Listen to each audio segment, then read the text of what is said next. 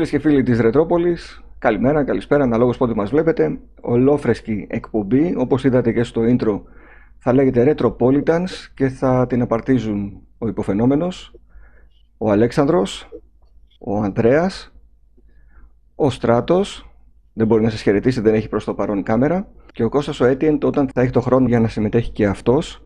Μια ουσιαστικά εκπομπή συζήτησης θα είναι και αυτή. Θα πιάνουμε θέματα και από το σήμερα και αρκετές προτάσεις από το παρελθόν καθότι Retropolitans. Οπότε δεν μπορούμε να μην αναφερθούμε. Αυτό το κουβεντολόι έχει κανιβαλίσει τη Ρετρόπολης. Εγώ αυτό αντιλαμβάνομαι. Γιατί... Κουβεντολόι και όλο κουβεντολόι. Δεν σ' αρέσει, ε, αφού σ' αρέσει. Μ' αρέσει, απλά λέω, θυμάμαι τα πρώτα χρόνια της Ρετρόπολης που κάναμε κάτι τετράωρα live ε, game gear και έπαιζες game gear ασταμάτητα. Σου έχει μείνει αυτό, ε; Ε, μου έχει μείνει, ναι. Θυμάσαι όμως όταν κατεβήκαμε στην Αθήνα τι μας είπαν οι 8 στους 10 όταν τους ρωτούσαμε; Θυμάμαι και ισχύει και τους καταλαβαίνω και κάνω και εγώ το ίδιο πράγμα. Mm-hmm. Μ' αρέσει να ακούω εκπομπές και podcast, εκπομπή η οποία μπορεί να ακουστεί και σαν podcast. Και ο κόσμος το θέλει αυτό. Τώρα το να βλέπει κάποιον να παίζει και ιδιαίτερα ένα ρέτρο παιχνιδάκι είναι λίγο... βρίσκεις δύσκολα κοινό. Το να το έχεις σαν background, αλλά να μιλάς κιόλας είναι πολύ διαφορετικό. Οπότε θα μιλήσουμε. Τώρα θα βγει μία ώρα η εκπομπή, θα βγει μία μισή, δεν ξέρουμε. Δοκιμή είναι και για μας. Θα έλεγα να ξεκινήσουμε με τον Στράτο που έχει μαζέψει έτσι λίγο υλικό ναι, να ξεκινήσουμε με τις κυκλοφορίες της εβδομάδας πρώτα να σχολιάσουμε. Ναι, δεν ξέρω τι... Για πες, να δούμε τις έχουμε δει κιόλας. Λοιπόν, ε, δεν είχαμε και πολλές. Τώρα γενικά με τις κυκλοφορίες φέτος είναι λίγο δύσκολα τα πράγματα. Λόγω COVID λες. Κορονοκυκλοφορίες είναι.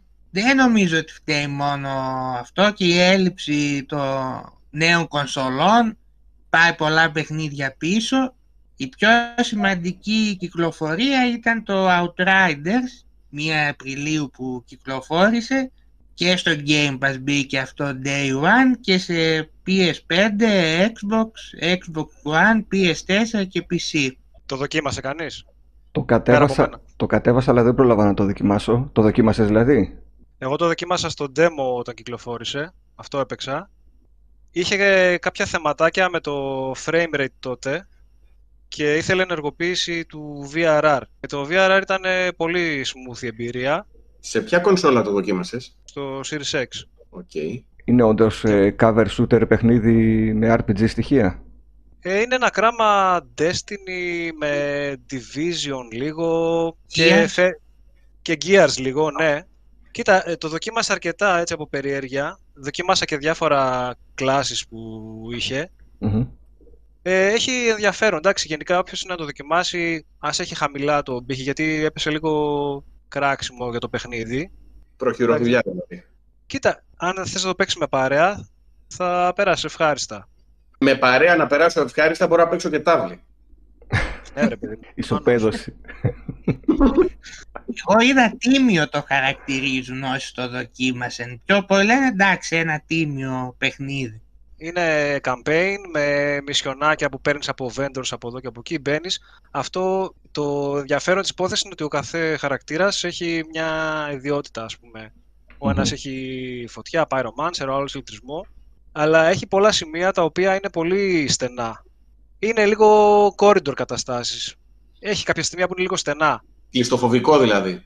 Όχι, όχι. Σε φάση ότι μπορεί να, άμα παίξεις τριπλό, και έρθουν ε, πολλά μομπάκια, τι μπορεί να γίνει από πανικό; Γιατί ο ένας, πώς λειτουργεί η φάση, ο ένας πάει από κοντά, είναι πιο... Ε, πολεμάει από κοντά, ναι, ναι μιλεί και γενικά... Ναι, γιατί ο, ο καθένας ανάλογα το damage που κάνει, κάνει regen έτσι. Άρα ο ένας πρέπει να πάει από κοντά να πυροβολάει για να κάνει regen, ο άλλος από μακριά. Αυτός που πάει από κοντά κάνει χαμό, γιατί κινείται συνέχεια αριστερά-δεξιά, δεν θα κάνει cover, γιατί θα σκοτωθεί. Θα πρέπει να το δούμε τώρα στην περιγραφή. Πρέπει να το δούμε, ναι. Να, να θα και το άλλο αστείο είναι ότι έχει τρεις, ε, παίζεται τριπλό, αλλά έχει τέσσερις χαρακτήρες. Αχα. Τέσσερα κλάσεις. Παίζεται ως τέσσερις. Όχι, νομίζω όχι τρεις. Θα μπορούσαμε να παίξουμε, Αλέξανδρε, αύριο το πρωί. Ναι. Να το δοκιμάζαμε. Να το Άλλο στράτο από κυκλοφορίες; Το Doom 3 σε VR κυκλοφόρησε για το PlayStation VR. Εγώ αυτό το θεωρώ πολύ ενδιαφέρον, ενδιαφέρουσα yeah. κυκλοφορία. Γιατί το, το VR θα δώσει πολύ στο Doom το 3, το οποίο έχει στοιχεία horror. Ναι. Και είναι ένας τρόπος να ξανα να βιώσει μια νέα ζωή το παιχνίδι. Μέσα το οποίο είναι VR. και αδικημένο, έτσι. Είναι underrated. Μάλλον ότι δεν είχε εκτιμηθεί όταν κυκλοφόρησε. Μάλλον είχε περάσει λίγο η, η, ξέρεις, η μόδα του Doom τότε. Παρότι είχε περάσει η μόδα του Doom, ε, θυμάμαι ότι είχε κάνει πολύ εντύπωση όσον αφορά τα γραφικά του. mm Τα γραφικά του ήταν για τότε που είχε βγει ένα benchmark των καρτών γραφικών. Και πολύ τρομακτικό επίσης. Ναι. Στο PSVR το είδατε καθόλου, είδατε τρέιλερ να έχουμε εικόνα του πώς φαίνεται το παιχνίδι; Νομίζω ότι μια χαρά θα είναι για το VR. Έτσι πιστεύω. Ταιριάζει νομίζω το στυλ του παιχνιδιού για VR αυτό. Αυτό πότε κυκλοφορεί, Στράτο; Αυτό 29 του μήνα είχε βγει. Α, κυκλοφόρησε ήδη δηλαδή, είναι διαθέσιμο. Α, κυκλοφόρησε, ναι. Πάμε χαρακτηριστικά είναι το πόσο σκοτεινό παιχνίδι, το, το μαύρο του. Είναι total black, μιλάμε. Τώρα αυτό σε ε. VR θα είναι συγκλονιστικό. Ο φακός στο παιχνίδι ήταν ε, κύριο όπλο. Ναι. Μάλιστα. Νομίζω ήταν ταυτόχρονα με όπλο ή το. Ε, νομίζω... Ή το ένα ή το άλλο είχες. Αυτό ήταν το δύσκολο. Αυτό ήταν το horror του θέματος. Ναι, ναι, ναι. Είχε κάτι jump scares. Εντάξει. Εγώ το δοκίμασα πρώτη φορά σε internet καφέ και με full κόσμο και είχα τρελαθεί. Λέω, κλείστο, δεν γίνεται. Το κακό είναι ότι αυτό το παιχνίδι αδικήθηκε διότι ήθελε να έχεις ένα πάρα πολύ δυνατό PC. Δηλαδή, δεν θυμάμαι τώρα ποιες κάρτες γραφικών κυκλοφορούσαν εκείνη την περίοδο. Έπρεπε να έχεις την ακριβότερη για να το παίξεις full. Και αυτό με δυσκολία. Οπότε για την εποχή του ήταν λίγο μπροστά όσον αφορά τις απαιτήσεις, με αποτέλεσμα πολλοί κόσμος να το παίξει στα PC που είχε, να ρίξει τα γραφικά από τη μέση και κάτω και να μην το απολαύσει. Μετά πέρασε η γενιά του και μοιραία δεν είχε την απίθυση που έπρεπε να έχει. Ωραίες είναι πάντως και οι δύο κυκλοφορίες μέχρι στιγμής. Κυκλοφόρησε επίσης το Narita Boy, ένα platform Metroidvania 8-bit στυλ για PS4, Xbox και Switch και μπήκε και στο Game Pass αυτό. Το δοκίμασα εχθές ναι. και το δοκίμασε και ο Αλέξανδρος. Πόσο φάνηκε; Ε, αν ασχοληθείς νομίζω ότι έχει ενδιαφέρον. Η αισθητική μου άρεσε, το ρετρό έτσι feeling που έχει όλο το παιχνίδι. Μου άρεσε, η μουσική είναι πολύ ωραία. Έχει ωραία ατμόσφαιρα αρκεί να θες να ασχοληθείς με ένα 8 παιχνίδι πρέπει να ταιριάζει και στην οθονίτσα του Switch. Ναι, φαντάζομαι ότι θα ταιριάζει. Έχει και CRT φίλτρο αν θέλετε σε σύγχρονες τηλεοράσεις, αλλά γενικά μία ώρα που έπαιξα πέρασα καλά. Λίγο με κούρασαν τα κείμενα, δηλαδή όταν συναντάς ένα χαρακτήρα και σου λέει κάποια πράγματα, σου λέει αρκετά πράγματα, δεν σου λέει λίγα. Και, και κατευθείαν μπαίνεις πιστό. Αυτό. Πρέπει να έχεις διάθεση να διαβάσεις και να συνομιλήσεις με αρκετό κόσμο. Ξέ, ξέρεις τι δεν μ' άρεσε, το platforming, η κίνησή του το animation, το τρέξιμο και το άλμα του ήταν λίγο off. Τα physics, τα physics εννοείς. Ναι. Έχει πολύ μεγάλο άλμα. Δηλαδή, βέβαια, εντάξει, είναι και λίγο αναλογικό. Αν το πατήσεις λίγο, μπορεί να κάνει μικρότερο. Σε όλα τα παιχνίδια, ειδικά στα platform, πρέπει να συνηθίσεις το διαφορετικό physics. Δηλαδή, αν μάθεις, ας πούμε, να πηδάσει ένα παιχνίδι όπως το Super Mario, μετά δυσκολεύεσαι σε κάποιο άλλο. Αλλάζει τελείω η φυσική. Οπότε ίσως αυτό τώρα. Δεν παίζει με D-pad, ε. παίζει μόνο με αναλογικό. Α, δεν δοκίμασα το D-pad, αλλά αυτό με το άλμα το αντιλαμβάνεσαι κατευθείαν. Γιατί τα άλματα που κάνει ο χαρακτήρας είναι αρκετά μεγάλα. Εσύ πρέπει να κάνεις αλματάκια από πλατφόρμα σε πλατφόρμα. Είναι κλασικό έτσι παλιά σκοπής, ρε παιδί μου, τούτη platform. Σε λίγο το flashback ε, το στυλ λίγο. Ναι, σε κίνηση και σε γραφικά το θυμίζει. Σε, το... κίνηση, σε γραφικά λίγο, ναι. Το δοκίμασες στράτο εσύ; Δεν το δοκίμασα. Εγώ δεν πολύ παίζω Κρατάω μια πισινή για το αν μπορείς από τα options να αλλάξεις το D-pad, αλλά γιατί δεν το τσεκαρά, αλλά δεν γινόταν ναι. απευθείας. Με ξενέρωσε αυτό. Αλλά... Όχι ότι θα κάτσω να το παίξω, δεν τρελάθηκα αλλά το δοκίμασα.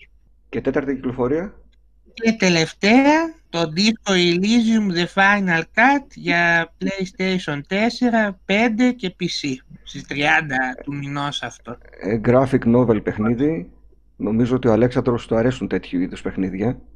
Εγώ; Ναι. Ε, ανάλογα. Ξέρεις, γιατί, το, γιατί λέω νομίζω, γιατί ξέρω ότι σου αρέσει να διαβάζεις κείμενα στα παιχνίδια. Ασχολείσαι. Έχει πολύ κείμενο πάντως, κατεβατά. Όχι, ναι, όχι τόσο.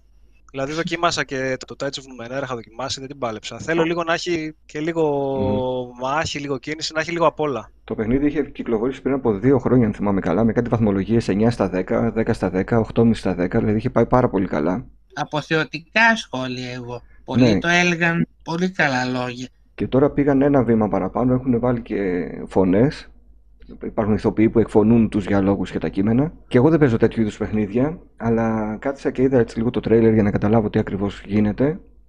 Είναι σαν να διαβάσεις ένα βιβλίο και να συμμετέχεις και ο ίδιος. Οπότε λογικά έχει πολύ ενδιαφέρον αν αποφασίσεις να ασχοληθείς. Πρέπει να είσαι στο mood για κάτι τέτοιο. Ανδρέας, εσύ με αυτό το είδος καθόλου; Εγώ δεν το ξέρω καθόλου αυτό το Disco Elysium, θα το ρίξω μια ματιά όμως. Άλλη κυκλοφορία ή άλλο νέο στράτο. Πάμε στα νέα. Είχαμε κάποια νέα αυτή τη βδομάδα. Α, εντάξει. Το πιο σημαντικό ήταν το θέμα με τους servers του PS3 και του PS Vita όπου έγινε ένας χαμός με αυτό το θέμα. Η Sony είπε τελικά ότι 2 Ιουλίου κλείνουν τα store του PS3 και 27 Αυγούστου κλείνουν και τα store του PS Vita. Ναι. Τώρα, τα... τι δεν θα μπορείς να κάνεις τώρα που κλείνουν τα store. Δεν μπορείς να αγοράσεις ψηφιακό περιεχόμενο σε αυτά τα store και δεν μπορείς να κάνεις και αγορές εντός των παιχνιδιών. Όπου θα χάσουν πολύ πελατεία. Και τι μπορείς να κάνεις τελικά, ε, Στρατό; Από την άλλη μπορείς να κάνεις λήψη του παιχνιδιού που έχεις στην κατοχή σου Δηλαδή μπορείς να το κατεβάσεις. Α, να πάω download list δηλαδή στο PS3 ή στο PS Vita. OK. Και επίσης αυτά που έχεις αγοράσει από το PlayStation Plus μπορείς να τα κατεβάσεις και αυτά στο PS3 και στο Vita άσχετα αν κλείσουν Μέχρι πότε θα συνεχιστεί αυτό όμως; Δεν είπαν μέχρι πότε, είπαν θα μπορείς να τα κάνεις αυτά. Και mm. επίσης αν έχεις υπόλοιπο στο πορτοφόλι σου σε αυτές τις κονσόλες μεταφέρεται στο λογαριασμό στο 4 ή στο 5. Σχολιάστε εσείς, θα σας πω και εγώ μετά την ναι. άποψή μου. Το ότι δεν θα μπορείς να αγοράσεις παιχνίδια σε αυτές τις δύο πλατφόρμες πλέον, έτσι κι αλλιώς είναι νεκρές. Οπότε οι άνθρωποι στη Sony τα βάζουν κάτω, λένε έχει ένα κόστος η συντήρηση των σερβερες για να κάνουμε αγοραπολισίες, έχουμε μία αγορά το μήνα, δεν συμφέρει να το συνεχίσουμε. Οπότε το κλείνουμε. Δεν θα έχουμε μεγάλες απώλειες κερδών, ούτε πολύ δυσαρέσκεια από το κοινό, από τη στιγμή που δεν έχουμε κίνηση. Οπότε το κλεινουμε Τώρα, το να, το να διατηρήσουμε το περιεχόμενο, φαντάζομαι είναι αυτονόητο αυτό, ότι θα το συνεχίσουν. Δεν μπορούν δηλαδή, ειδικά μια τόσο μεγάλη κονσόλα όπως το PS3, να του πούνε κόβω ό,τι ψηφιακό έχει, ε, έχεις αγοράσει εκεί πέρα, διότι έτσι βάζουν μια μικρή τρικλοποδιά και, στην, ε, και στις επόμενες γενιές οι οποίες θέλουν να μας πάνε στο full digital, έτσι. Αυτό αν γινότανε θα ψηλοτρώμαζε τον κόσμο και θα αργούσε η μετάβαση στο full digital. οποτε το θεωρώ λογικό να το διατηρήσουν αυτό. Επίσης μπορεί να έρθουν ε, στο PS Plus ως download. Αυτό θα είναι το ιδανικό σενάριο, να σταφέρουν μετά και να σου πούνε αφού έχεις αυτά τα παιχνίδια στο PS3 ή στο PS Vita, μπορείς να τα παίξεις στο PS4 ή στο PS5. Αλλά αυτό που ρώτησε ο Ανδρέας είναι το κλειδί νομίζω. Πόσο καιρό θα έχεις το δικαίωμα να τα κάνεις re-download τα παιχνίδια, μήπως κάποια στιγμή μετά από 3-4 χρόνια το σταματήσουν; Εγώ, εγώ θεωρώ ότι επειδή αυτό δεν έχει μεγάλο κόστος, γιατί από τη στιγμή που κόβει τα transactions ε, σαν, ε, ενώ σαν υπηρεσίες server, το transaction αγορών και το να συντηρήσεις ένα τέτοιο server είναι πολύ μεγαλύτερο από το να έχεις απλά ένα cloud storage το οποίο οποιοδήποτε μπορεί απλά να πάει να κάνει ένα download πλέον είναι πάμφθηνο το cloud storage. Εγώ εικάζω ότι αυτά μπορεί να τα αφήσουν SAE. Α, ναι, αυτό είναι πολύ καλό σενάριο αν γίνει και δεν έχει να φοβάται κάτι ο κόσμος για τα παιχνίδια που έχει αγοράσει. Θεωρώ λίγο υπερβολική αυτή την κλάψα ώρες-ώρες όταν ακούγεται δηλαδή ότι κλείνει κάτι το οποίο είναι νεκρό στην ουσία εδώ και χρόνια τους πιάνει όλους ο πόνος ξαφνικά «Αχ, τη συμφορά μας βρήκε και θα τους δείξουμε τώρα εμείς, θα δει τι θα πάθει η Sony». Ε, είναι επειδή στο παίρνουν, εσύ, σου παίρνουν την επιλογή και ξαφνικά... Έπρεπε να, τα παιχνίδια να μπορείς να τα κατεβάσεις, έπρεπε να μπορείς αφού τα έχεις αγοράσει και που θα κλείσουν. Από εκεί και πέρα είναι κάποιοι κανόνες αυτή της αγοράς που όλοι τους έχουν αποδεχτεί τόσα χρόνια και στο digital και παντού τα store θα κλείσουν κάποια στιγμή. Είναι σαν να λέμε ε, μια μεγάλη αλυσίδα καταστημάτων Φερρυπίν τα Public ε, θα βγάλουν από τα ράφια τους τα παιχνίδια του PlayStation 2. Ναι. Και, θα πούμε τώρα πω πω τα βγάλαν τα παιχνίδια του PlayStation 2 δεν ξαναπατά. Εντάξει, νομίζω ότι ο κόσμος είχε πρόβλημα με το να χάσει τα παιχνίδια του από τη στιγμή που δεν χάνει τα παιχνίδια του. Νομίζω ότι όλα είναι καλά και συνεχίζουμε όπως ξέραμε. Εγώ τον άλλον κάπως θα τα πουλήσουν μεταβατικές κονσόλες τώρα. Στο μέλλον δεν ναι. θα συμβαίνουν τόσο πολύ αυτά. Άμα κάποιος τώρα τον πήραξε τόσο πολύ πιστεύω και θέλει όντως να κάνει αντίδραση και να μην λέει μόνο λόγια, ας μην αγοράσει το PlayStation 5, ας θυσιάσει και τα Last of Us, τα καινούργια και τα Uncharted για τα store του PS3. Εγώ θα πω όντως αυτός αντιδράει. Δεν καταλαβαίνω τον ε, λόγο του τόσο μεγάλου ντόρου που και της έκτασης που πήρε το θέμα. Δεν, δεν Κοίταξε, το καταλαβαίνω. Ο ντόρος έγινε στηριζόμενος σε φήμες ότι θα χαθούν τα παιχνίδια. Οπότε τώρα λογικά, ναι, τώρα λογικά πρέπει να έχει καταλαγιάσει και το κλίμα. Α, ακόμα δεν έχει καταλαγιάσει εντελώς. Έπρεπε η Sony να βγάλει μια ανακοίνωση και να πει ότι τα παιχνίδια που έχετε αγοράσει PS3 και PSV θα είναι για πάντα διαθέσιμα στους σερβέρ μας, δεν θα χαθούν ποτέ. Και ανακοινώνουμε ότι δυστυχώς κλείνουμε λόγω πολύ μειωμένης ζήτησης τα store του PS3 και PSV. Αν το μεταφέραν έτσι θα ήταν πολύ διαφορετικά. Mm-hmm. Ε, Μας έχει δείξει ότι δεν ενδιαφέρεται για το backwards compatibility. Εγώ πιστεύω αν δεν ήταν τώρα η Microsoft, ούτε το 4 με το 5 θα έκανε. Ναι. Και αυτό αναγκάστηκε λόγω που σου λέει τώρα πρέπει να κάνουμε και εμείς ένα backwards compatibility. Δεν την ενδιέφερε γιατί δεν είχε λόγο να ασχοληθεί αφού βλέπω ότι πουλάει έτσι όπως είναι. Γι' αυτό θέλουμε και τους δύο δυνατούς, ο ένας να σбρόχνει τον άλλον να βγαίνουμε ωφελημένοι και από τους δύο. Και ο ένας θα βελτιώνει και τον άλλον. Βέβαια. Βγήκε ο Senior Director of Engineering του PS5 ναι. και έκανε ένα post ότι ως τα τέλη Φλεβάρι ε, πούλησε 6,5 εκατομμύρια κονσόλες mm-hmm. το PS5. Εντυπωσιακό νούμερο. Πολύ δυνατό. Είναι καλύτερο, είναι πιο ανεβασμένα από το 4 νομίζω. Με όλα αυτά τα προβλήματα έτσι, διαθεσιμότητας. Ε, λογικά ναι, ό,τι, ό,τι βγαίνει παιδιά εξαφανίζεται. Ό,τι βγαίνει εξαφανίζεται, είναι πάρα πολύ καλό το νούμερο. Βέβαια είναι οι hardcore gamers που αγοράζουν το πρώτο διάστημα και θα αγοράσουν όταν έρθουν και οι πρώτες κονσόλες στα ράφια. Αλλά είναι πολύ καλό το ξεκίνημα. Εγώ θέλω να δω πώς θα κλείσει η χρονιά. Εκεί θα κρυθούν όλα. Ποια χρονιά, η φετινή; Ναι.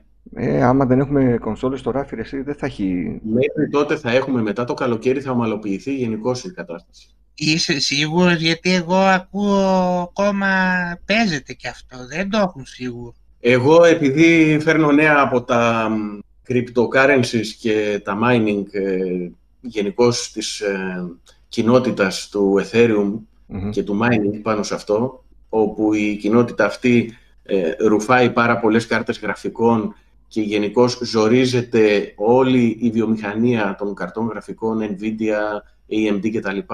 να καλύψει τη ζήτηση. Φαντάζομαι ότι υπάρχει κάποιο πρόβλημα επίσης και, στην, και στη μεριά των κονσολών, γιατί πάνω κάτω από τα ίδια εργοστάσια βγαίνουν οι κάρτες γραφικών.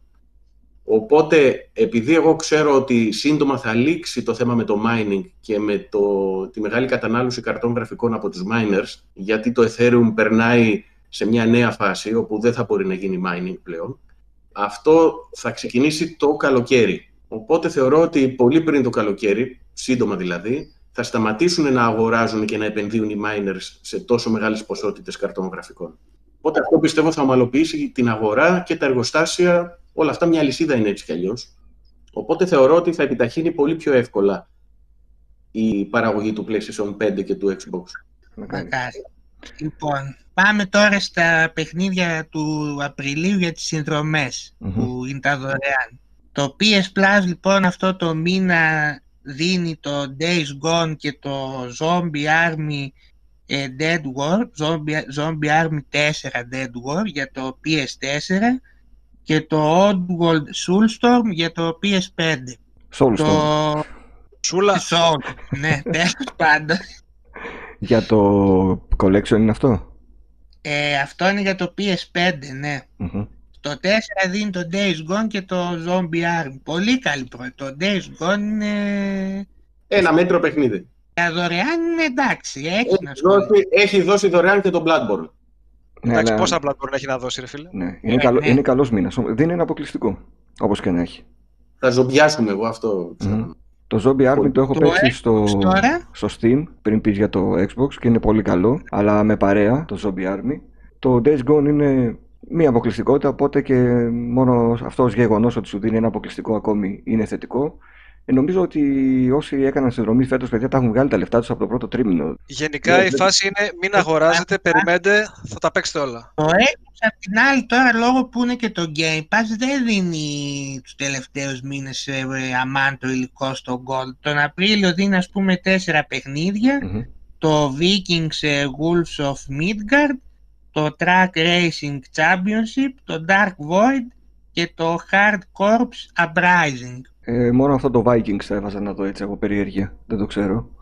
Εγώ το έβαλα. Εντάξει, συμπαθητικούλη. Τι στυλ είναι; Διαπλοειδές είναι. Έχει ένα μηχανισμό που παγώνεις λίγο και πρέπει να προλάβεις ε, να χτυπήσεις το επόμενο checkpoint για να ζεσταθείς, κάτι τέτοιο αν θυμάμαι καλά. Ε, πώς είναι διαπλοειδές αυτό, εσύ; Όχι, έχει απλά αυτό το μηχανισμό. Κατά τα άλλα, όλοι οι άλλοι το looting και τα buffs με το countdown είναι τα ίδια. Το, το Diablo είναι action RPG.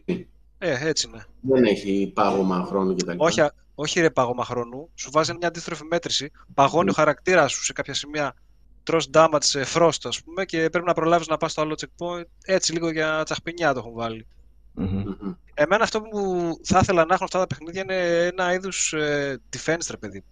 Να κάνεις κάτι ασπίδα, να μην είναι χλάπα χλούπα, yeah. χλάπα χλούπα έτσι. Όχι μόνο, στο Diablo τώρα ασπίδα δεν νομίζω ότι θα ακολουθήσει. Ε, εγώ λέω ότι θα ήθελα εγώ ναι. για να έχει λίγο ενδιαφέρον για, για μένα. Είναι κυρίως hack and slash, οπότε δεν έχουν πολύ άμυνα. Το γεγονός αυτό ότι μπαίνουν παιχνίδια καλά για τη Sony στην Plus και για τη Microsoft το Game Pass. Βλέπει για παράδειγμα το Outriders που έχει 60-70 ευρώ νομίζω έχει το retail και μπαίνει day one στο Game Pass. Σας βάζει στη διαδικασία αυτή που είπε ο Αλέξανδρος μήπως να μην το αγοράσω γιατί κάποια στιγμή θα το πάρω από τη συνδρομή; Να σας πω εγώ την άποψή μου. Για πες.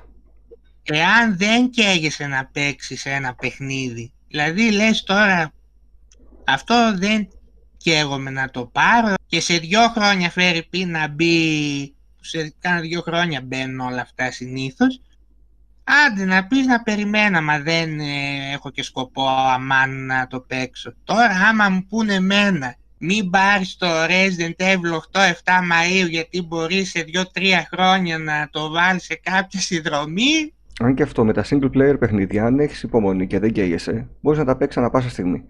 Τα παιχνίδια που παίζονται με παρέα και είναι multiplayer εκεί, θες να το πάρεις συνήθως από day one για να, να είσαι στο ίδιο επίπεδο με την υπόλοιπη κοινότητα που θα παίζει.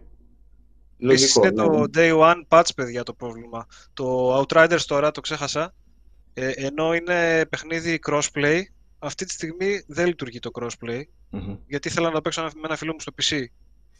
Και είμαστε σε αναμονή patch. Μάλιστα. Ανδρέα, εσύ θα περίμενες να μπει το παιχνίδι στις υπηρεσίες ή αν το θέλεις το παίρνεις; Καταρχήν, ε, το να βρίσκει κανείς παιχνίδια και να αγοράζει επειδή του άρεσε ένα παιχνίδι και θα το παίξει κάποια στιγμή είναι λάθος. Είναι μέγα μέγα λάθος. Οι αγορές παιχνιδιών πρέπει να γίνονται το αγόρασα σήμερα, μόλις φτάσω στο σπίτι βγάζω παπούτσια και το βάζω και παίζω. Με τα πόδια θα το παίξεις. Από τα σκαλιά. το ότι μας δίνει πάρα πολύ ωραία παιχνίδια τον τελευταίο καιρό και η Sony και η Microsoft, ε, εκμεταλλευτείτε το γιατί είναι συγκυρία έτσι διότι είμαστε σε μια νέα γενιά, προσπαθούν να δελεάσουν και οι δύο εταιρείες. Βρισκόμαστε σε μια εποχή, εποχή του Game Pass, θα το έλεγα, οπότε ο ένας προσπαθεί να εντυπωσιάσει, να πάρει κεφάλι από τον άλλον, σαν καλύτερη πλατφόρμα και υπηρεσία. Οπότε βλέπουμε λίγο να ανεβαίνει το επίπεδο των ε, δωρεάν εντός εισαγωγικών παιχνιδιών. Ναι. Αυτό όταν προχωρήσει η γενιά και ξεκινήσουν και ρίξουν τα πολλά χρήματα στις μεγάλες παραγωγές η Sony και η Microsoft και έρθουν τα μεγάλα παιχνίδια, δεν μπορεί να συνεχιστεί. Αυτή τη στιγμή δεν υπάρχουν οι μεγάλοι τίτλοι ε, που θα ήθελαν να μαζέψουν χρήμα οι εταιρείες. Και από ναι. τους μεν και από τους δε, έτσι. Από τους δε, βέβαια, που δεν είναι η Microsoft, έχουν πει ότι όλες οι παραγωγές και οι μεγάλες θα είναι day one στο Game Pass. Οπότε θα έχει ενδιαφέρον η γενιά. Ναι, θα έχει σίγουρα ενδιαφέρον, αλλά εγώ πιστεύω ότι μπορεί να το λένε, διαφημιστικά λόγια είναι αυτά τώρα, έτσι, αλλά ένα Halo δεν νομίζω ότι θα το δώσουν στο Game Pass Day One. Το λένε με κάθε ευκαιρία. Οκ. Θα, θα, θα το, το κοντά. Σύμφωνα με τα λεγόμενά τους, τον Νοέμβριο θα έρθει το παιχνίδι. Να, να σας πω ένα παράδειγμα τώρα. ένα παιχνίδι, το MLB Show 21, το baseball, που ήταν αποκλειστικό στη Sony τόσα χρόνια, το έδωσε θα βγει και στο Xbox. Και όχι μόνο αυτό, 20 Απριλίου που βγαίνει θα το έχουν και στο Game Pass αμέσως η Microsoft. Ναι. Εντάξει, είναι από τα περίεργα. Έτσι όπως το βιώνω αυτή τη στιγμή προσωπικά, το βλέπω ότι είναι η κατάλληλη στιγμή ένας κάτοχος Xbox να μεταπηδήσει στη Sony και ένας στη Sony να δοκιμάσει Xbox.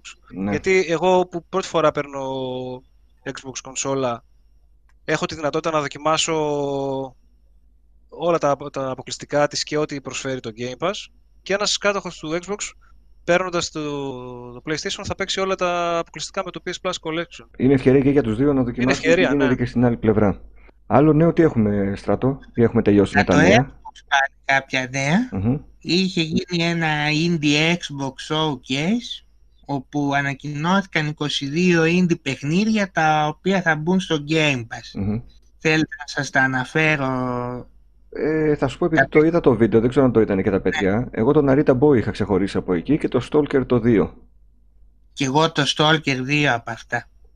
Το... Γιατί είναι και πολλά, να λέμε τώρα. Το ένα το είχατε παίξει, παιδιά, το Stalker, που ήταν το, το 7 είχε βγει; Δεν, δεν το έχω παίξει εγώ. Εγώ το έχω δοκιμάσει σε φίλο, δεν το έχω παίξει και εγώ, δεν έχει τύχει. Επειδή λένε ότι είναι indie κατάσταση, λίγο η κλίμακά του θέλω να δω αν θα είναι τόσο μεγάλη όσο του πρώτου. Mm-hmm. Έτσι, άμα θα είναι αχανές στο περιβάλλον. Ε, εντυπωσιακά πλάνα πάντως έχουμε δει μέχρι στιγμής στα τρέιλερ. Ωραία ατμόσφαιρα φαίνεται. Μου κίνησε το ενδιαφέρον το Askria Ascending. Αυτό ποιο ήταν, θύμισε μου. Τι είδος; Ε, JRPG είναι, ε, ψηλό 2D είναι γιατί είναι με γραφικά στο χέρι. Είναι σαν το Child of Light το στυλ. Ε, Α, ναι, ναι, ναι, ναι, ναι, κατάλαβα, κατάλαβα. Το οποίο έχει μέσα και αρκετά μεγάλα ονόματα. Δηλαδή ο συνθέτης είναι του Final Fantasy 12, αν δεν κάνω λάθος, του Σακιμότο. Επίσης έχουν φέρει και τον υπεύθυνο αφήγησης από τα Final Fantasy 10 και 7 Remake. Έχει καλό team πάνω σε αυτό το JRPG και είναι κάτι χαλαρό από ό,τι κατάλαβα. Ε, ταιριάζει και στην οθονίτσα του Switch. Θα είναι ενδιαφέρον τίτλος. Ωραίο ακούγεται. Και το Neighbor 2 δεν πρέπει να είναι από τα γνωστά; Το ένα, ας πούμε, νομίζω το άκουγα. Το ένα το έχουν παίξει πάρα πολλοί YouTubers, το παίζουν πολλά πιτσιρίκια και το βλέπουν πολλά πιτσιρίκια, οπότε και το δύο ήταν αναμενόμενο να καροποιήσει αρκετό κόσμο, όπου προσπαθείς εκεί να μην ενοχλήσεις το γείτονα, γιατί άμα σε πιάσεις θα σε δείρει. Πλάκα έχει. Έχει το χαβαλέ του, ναι, έχει το χαβαλέ του. Καμιά φορά, παίρνετε τα χαβαλέ εδώ παιχνιδά, κάνουν την έκπληξη. Θυμάστε πέρυσι το καλοκαίρι τι είχε γίνει με το Fall Guys; Ε, βέβαια. Και το Among Us, έτσι. Με ναι. το Among Us. Εντάξει, το Among Us δεν ήταν καινούριο πήρε ξαφνικά την ε, φήμη και ήρθε στο προσκήνιο. Είχε βγει εδώ και πάρα πολύ καιρό, αλλά είναι μια κατηγορία που ένα χαζοπέχνητο που αν στο δείξω έτσι στο ξεκάρφωτο θα πεις πάρ το από εδώ, την άλλη μέρα μπορεί όλος ο κόσμος να μιλάει γι' αυτό. Το Among Us πήρε και νέο χάρτη από ό,τι μαθαίνω και έχει αρκετά, έτσι, αρκετές προσθήκες μέσα. Λογικό. Και το Fall Guys συνέχεια ανανεώνεται. Ναι. Αλέξανδρε, εσύ τα είδες αυτά τα indie; Γιατί παίζεις ε... και αγοράζεις indie εσύ. Όχι, δεν έριξα κάποια ματιά συγκεκριμένα. Okay. Ανακοινώθηκε επίσης ότι οι κάτοχοι του Game Pass Ultimate μπορούν να παίξουν, ε, θα μπορούν να παίξουν στο κινητό μέσω cloud κάποια παιχνίδια του πρώτου Xbox και του 360. Καλά, αυτό λίγο να περιμένουμε εμείς εδώ στην Ελλάδα. Ε, είπαν θα μπουν πολλά, ε. στην αρχή βγάλαν 12 τίτλους, αλλά εμείς εντάξει έχουμε μέλλον εδώ.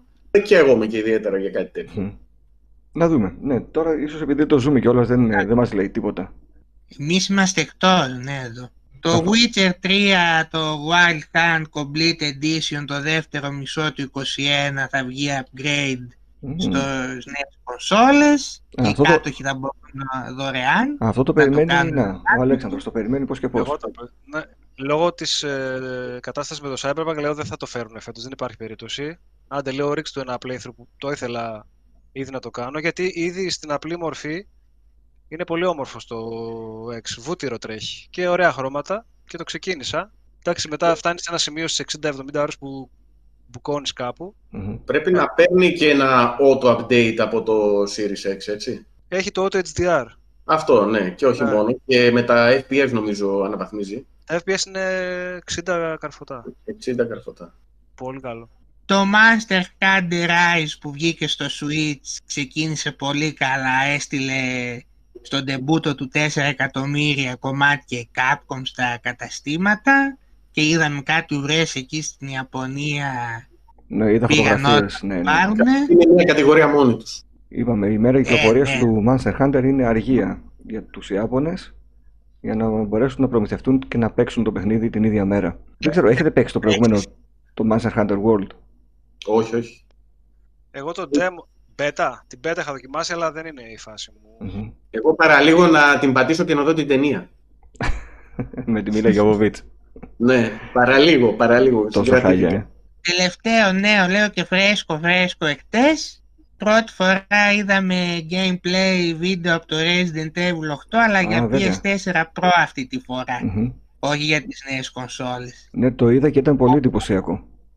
Ε, φαίνεται ότι παίζει πάρα πολύ. Σε αντίθεση δηλαδή με άλλα που έγιναν σαν το Cyberpunk ας πούμε, εδώ βλέπουμε ότι παίζει πολύ καλά και στις παλιές δηλαδή. Το στιγμιότυπο στο υπόγειο λέτε με τα αίματα κάτω το νερό που είναι αιματωμένο. Ναι, ναι. Δεν σου βγάζε κάτι σε Resident Evil; Είχε κάτι από αμνίζια μέσα, έτσι, μυρωδιά, με shotgun. Εγώ περιμένω πώς και πώς. Αν τώρα ένας μήνας έμεινε, Πάντως με τα που έχουν τα τελευταία παιχνίδια στις ε, κονσόλες που φεύγουν, PS4 και Xbox ε, X, πώς λέγεται, One, One X. X. Δεν μπορώ να καταλάβω ε, τις ναι, ναι. ονομασίες της Microsoft. Είναι για μπάτσες οι άνθρωποι. Μου θυμίζει την προ-προηγούμενη γενιά, όταν πηγαίναμε από το PlayStation 3 στο PlayStation 4, όπου τα τελευταία παιχνίδια όπως το Tomb Raider, το τελευταίο που βγήκε για PlayStation 3 και Xbox 360, το έβλεπες δίπλα-δίπλα με, με τις νέες κονσόλας, το ίδιο παιχνίδι, η νέα κονσόλα δίπλα-δίπλα και λες εντάξει, αξίζει να δώσω τώρα τόσα λεφτά να πάρω καινούργια κονσόλα, αφού ορίστε, έχω το ίδιο παιχνίδι, λίγο χειρότερα γραφικά, κάθομαι και πιο πίσω, ούτε το καταλαβαίνω. Ε, μου θυμίζει αυτό το πραγμα Δηλαδή, να, τώρα με αυτό το νέο με το Resident Evil που μας είπε εδώ τώρα ο Στράτος, ε, που σας εντυπωσίασαν τα γραφικά, μου θυμίζει αυτό το πράγμα τώρα. Ναι. Έτσι, έτσι συμβαίνει. Δεν λένε να πεθάνουν. Δεν λένε να ναι. πεθάνουν οι κονσόλες. Περίμενε με φάει κανένα downgrade τώρα και λέμε μεγάλα λόγια. Κάνει και καλή δουλειά ο developer βέβαια. Μπορούσε να πούμε να μην κάνει τόσο καλή δουλειά, να ήταν πιο χαμηλή η ποιότητα. Να δούμε και στο απλό πώς θα είναι το PS4 και το Xbox. Ε, ναι. Θα περιμένουμε. Πάντως ε, στο τελείωμα της γενιάς οι κονσόλες φτάνουν στα όρια τους και στο ξεκίνημα της γενιάς οι κονσόλες ακόμα δεν έχουν δείξει τι μπορούν να κάνουν. Οπότε την ίδια κουβέντα θα την κάνουν σε κάθε αλλαγή γενιάς. Εκτός αν δεν έχουμε άλλη γενιά. Ναι, μπορεί. Τα 60 frames οπωσδήποτε, όσο, όσο είναι δυνατό να υπάρχει επιλογή στα παιχνίδια και το crossplay. Πρέπει να κάτσουν κάτω και να τα βρούνε. Ναι. Νομίζω ότι επειδή μπαίνουν, μπαίνουν νέοι παίκτες, βλέπε Amazon και τα λοιπά και Google και όλα αυτά, θα τα βρουν. Οι τρεις που είναι τώρα στο χώρο θα τα βρουν για να αντιμετωπίσουν τα άλλα θηρία που έρχονται. Είμαστε στο πρώτο μισό της εκπομπής, της καινούργιας εκπομπής Retropolitans, οπότε μιλήσαμε για το παρόν. Πάμε να δούμε λιγάκι και το παρελθόν μας και να κάνουμε εκεί τις προτάσεις μας γύρω από παιχνίδια, ταινίες, μουσικές. Τι λέτε; Να θυμηθούμε τα παλιά, γιατί όχι; Θέλετε να ξεκινήσω εγώ ή να ξεκινήσετε εσείς προτείνοντας ένα παλιό παιχνίδι για αρχή; Να ξεκινήσω εγώ. Να, να σας πω ένα παιχνιδάκι που θυμήθηκα τελείως τυχαία. Το είχα βάλει ένα φεγγάρι και στο DOS Box, αλλά υπάρχει μια... Όχι μία, υπάρχουν πολλές ε, σελίδες στο ίντερνετ όπου ανεβαίνουν τα παλιά παιχνίδια DOS και μπορείς να τα παίξεις μέσα από ένα browser. Πριν πεις, ε, έχω βάλει στο retropolis.gr free retro games, μπαίνετε εκεί και έχετε πάρα πολλά παιχνίδια διαθέσιμα όπως τα είπε τώρα ο Ανδρέας. Ωραία. Λοιπόν, αυτό που ας πούμε η πρόταση της εκπομπής αυτής από μένα είναι το UG. UG, γιατί είσαι UG. UG. Ούγκαν. Δείξτε μια φωτογραφία τώρα να το καταλάβει ο ναι. κόσμος πώς γράφεται. Είναι ένα παιχνιδάκι με έναν πρωτόγονο που ανακάλυψε το πρώτο, του πέφτει ένα μήλο στο κεφάλι και ανακαλύπτει το ποδηλατό ελικόπτερο. Μάλιστα. Στην πρωτόγονη εποχή, εποχή της πέτρας. Λοιπόν, και εκτελεί αφιλοκερδός ε, χρέη ταξιτζή. Ωραίος. Παίρνει ένα ανθρωπάκι από μια πλατφόρμα, είναι 2D φυσικά για την εποχή. Παίρνει ένα ανθρωπάκι από τη μια πλατφόρμα και το πάει σε μια άλλη. Είναι πολύ ωραίο παιχνιδάκι. Αξίζει να ασχοληθεί κανείς για κάτι χαλαρό. Μεταφορές κάνεις ουσιαστικά, με εμπόδια; Ναι, με εμπόδια, αλλά θέλει και πολύ προσεκτικό πέταγμα, να μην πέσεις με ταχύτητα πάνω σε ένα επίπεδο, να το προσγειώσεις σιγά σιγά, να μην τον ε, ρίξεις στον ε, πελάτη σου. Το μυαλό μαλλού πήγε. με τις μεταφορές. Το, το crazy taxi των πρωτόγονων. Ναι. Στην Αμίκα το είχα παίξει το παιχνίδι αυτό, οπότε Άρα το, το, το θυμάμαι, ναι, ναι, ναι. Αλέξανδρε, εσύ κανένα παιχνίδι παλιό να προτείνουμε έτσι, κανένα διαμαντάκι; Το Demon's Crest από το Super Nintendo. Έτσι, σαν πρόταση. Δύσκολο. Το έχετε παίξει; Ναι, Δύσκολο. δύσκολο. Δεν νομίζω. Εντάξει, δεν είναι τόσο. Ένα gargoyle δεν ήταν αυτό. Ναι, ναι, ναι, ναι. Πότε το Ε, είχε- platformer εποχής 94 με power-ups, με επιλογή να κάνεις navigation σε stages για να ξεκλειδώσεις τα power-ups, φοβερή ατμόσφαιρα, εκπληκτική μουσική και level design, Μμμ. ε, χρώματα. Το είχες παίξει τότε που κυκλοφόρησε; Όχι, εγώ είχα το Gargoyle στο Game Boy. Μμμ. Νομίζω τώρα το Gargoyle στο Game Boy ήταν φάση παίρνεις Game Boy, πάρε και τον Gargoyle. Δεν το θυμάμαι σε Έγινα bundle, πακέτο, όχι. γιατί νομίζω ότι το βλέπα Μπο- παντού. Μπορεί να ήταν μια διαφήμιση συγκεκριμένη σε περιοδικό. Νομίζω ότι πρέπει να υπήρχε bundle, αλλά δεν είμαι σίγουρος. Μμμ. Είχε έρθει στα χέρια μου αυτό, το είχα δοκιμάσει και λόγω ικανοτήτων της εποχής έφτανα σε ένα σημείο, δεν μπορούσα να πάω πιο μακριά. Ε, και τώρα το Demon's Crest το δοκίμασα πριν καμιά δεκαετία, 12 χρόνια. Σε, σε πολύ ρετρό κατάσταση εποχής. Είχαμε Μμμ. πάει χειμώνα Σαββατοκύριακο στο ξεχικό ενός φίλου, παρέα τριών, ούτε ίντερνετ ούτε τίποτα, με ένα λαπτοπάκι. Επομένως, κάναμε τα ψησίματα και τις φάσεις και όταν έπεφτε το βράδυ ήταν ώρα για. Είχαμε πει θα παίξουμε το Demon's Crest. Και το πηγαίναμε ρολόι. Έχανε ένας, ξέρω εγώ, ξεκινούσε ο άλλος. Ο ένας κρατούσε σημειώσεις που να πάμε, ξέρεις, συνεργατικό όπως παλιά. Α, ωραίο. Και το έχω στο νου μου έτσι πολύ νοσταλγικά και όμορφα. Α και ας το παίξα μεγάλο, ας πούμε. Και αξίζει, πιστεύω. Και στα δύο παιχνίδια που προτείνατε και σε αυτό που θα πω εγώ, δεν ξέρω και ο Στράτος ποιο θα προτείνει, είναι ότι μπορεί ο κόσμος να τα παίξει πλέον τζάμπα. Το Demon's Crest υπάρχει στο, νομίζω στο collection, online collection του Switch. Μμμ. Στη συλλογή. Υπάρχει, υπάρχει, ναι. Συν ότι, εντάξει, μιλάμε για emulator, ο καθένας μπορεί να βρει, εύκολο είναι αν γκουγκλάρει Ναι, ήταν ένα emulator. παιχνίδι που ήταν δεύτερης κατηγορίας. Δεν ήταν ε, τύπου Zelda στο SNES. Μμμ. Ήταν λίγο πιο obscure. Είναι ένα διαμαντάκι, απλά το θυμάμαι για δύσκολο. Πρέπει να το, ξαναθυ... να το βάλω σε κάποιον emulator να το δω. Δεν είναι, ε, επειδή είναι κατηγορία Ghost and Goblins, δεν Ναι. είναι τόσο δύσκολο. Μμμ. Δηλαδή έχει, σημεία- έχει κάποια σημεία που είναι δύσκολα, αλλά καταφέρνεται. Στράτο, εσύ; Εγώ θα σας προτείνω αυτό που παίζω τώρα, Μμμ. το Tomb Raider Anniversary. Το παίζω τώρα στο Series X, αγόρασα το από το Collection που είχε βγει για το 360. Αυτό έχει τρία παιχνίδια μέσα. Ναι, έχει το Legend, το Anniversary και το Underworld. Μμμ. Ένα remake του πρώτου παιχνιδιού, το οποίο κυκλοφόρησε το 2007. Ωραίο είναι, έκαναν καλή δουλειά, μ' αρέσει. Βέβαια κάποια άλματα έχουν πάλι έτσι κάποια δυσκολία. Οριακά προλαβαίνεις να το πάρεις από το store του PS3, όποιος ενδιαφέρεται. Λογικά. Α, εγώ τώρα Φέρ' το τον έχω, Αύγουστο. το έχω στο Xbox, δεν πειράζει. Γενικά, Πάντως, ακούω, Ωραίο είναι, μ' αρέσει. Ακούω το Στράτο να λέει ότι δυσκολεύεσαι σε κάποια άλματα ναι. και θυμάμαι να τον κόσμο που έχει πρόβλημα με, το, με τα άλματα και γενικότερα με την κίνηση του χαρακτήρα σε καινούρια παιχνίδια, όπως το τελευταίο Star Wars που βγήκε. ναι, το Jedi Ναι, ρε Fallen φίλε. Order. Δεν Άρα- νομίζω πάντως σίγουρα ότι έχει καμία σχέση η δυσκολία. Εδώ μιλάμε όντως είναι ένα-δυο σημεία. Ε, δεν είναι τόσο καλοφτιαγμένο το άλμα που πρέπει να γίνει. Στράτο, Ενώ το ένα... έχουν βελτιώσει. Μμμ. Πότε βγήκε εκείνο, πότε βγήκε ε, το Star Wars όμως. Ναι. έτσι. Είναι ωραίο παιχνίδι και ο παίζοντάς το τώρα. Καταλαβαίνω ότι ε, ο ένας λόγος που τα καινούργια Tomb Raider ενώ είναι πολύ ωραία παιχνίδια δεν έχουν φτάσει ας πούμε στο πίκο όπως ήταν παλιά. Και ο λόγος είναι ότι έχουν χαθεί κάποια στοιχεία της ταυτότητας του παιχνιδιού στα νέα παιχνίδια. Δηλαδή έχουν βγει όλα αυτοί οι γρίφοι με διακόπτες, μοχλούς να βρεις κάποια αντικείμενα. Μμμ. Αυτά τα έχουν αφαιρέσει όλα στα καινούργια. Και πιστεύω τώρα που θα στα επόμενα πρέπει να τα ξαναβάλουν αυτά μέσα. Θα ήταν καλό. Ο κόσμος δεν θέλει να ασχοληθεί με αυτά, αρέσει. ζορίζεται. Θα κοιτάξεις κατευθείαν στο ίντερνετ να βρει τη λύση να προχωρήσει. Όχι μόνο, εντάξει. Τώρα έχουν γίνει οι Uncharted στην ουσία τα Tomb Raider. Ναι. Τα καινούργια. Εγώ, εγώ μαζί σου, εγώ αυτό γουστάρω στα παιχνίδια, αλλά βλέπω ότι οι περισσότεροι δεν θέλουν να ζοριστούν και πολύ, να βρουν λύσεις. Θέλουν να προχωράνε. Εγώ από την πλευρά μου θα σας πάω σε ένα άλλο αγαπημένο σύστημα, στο Game Gear και θα σας πάω πολλές φορές σε αυτή την εκπομπή στο Game Gear για τον εξής λόγο.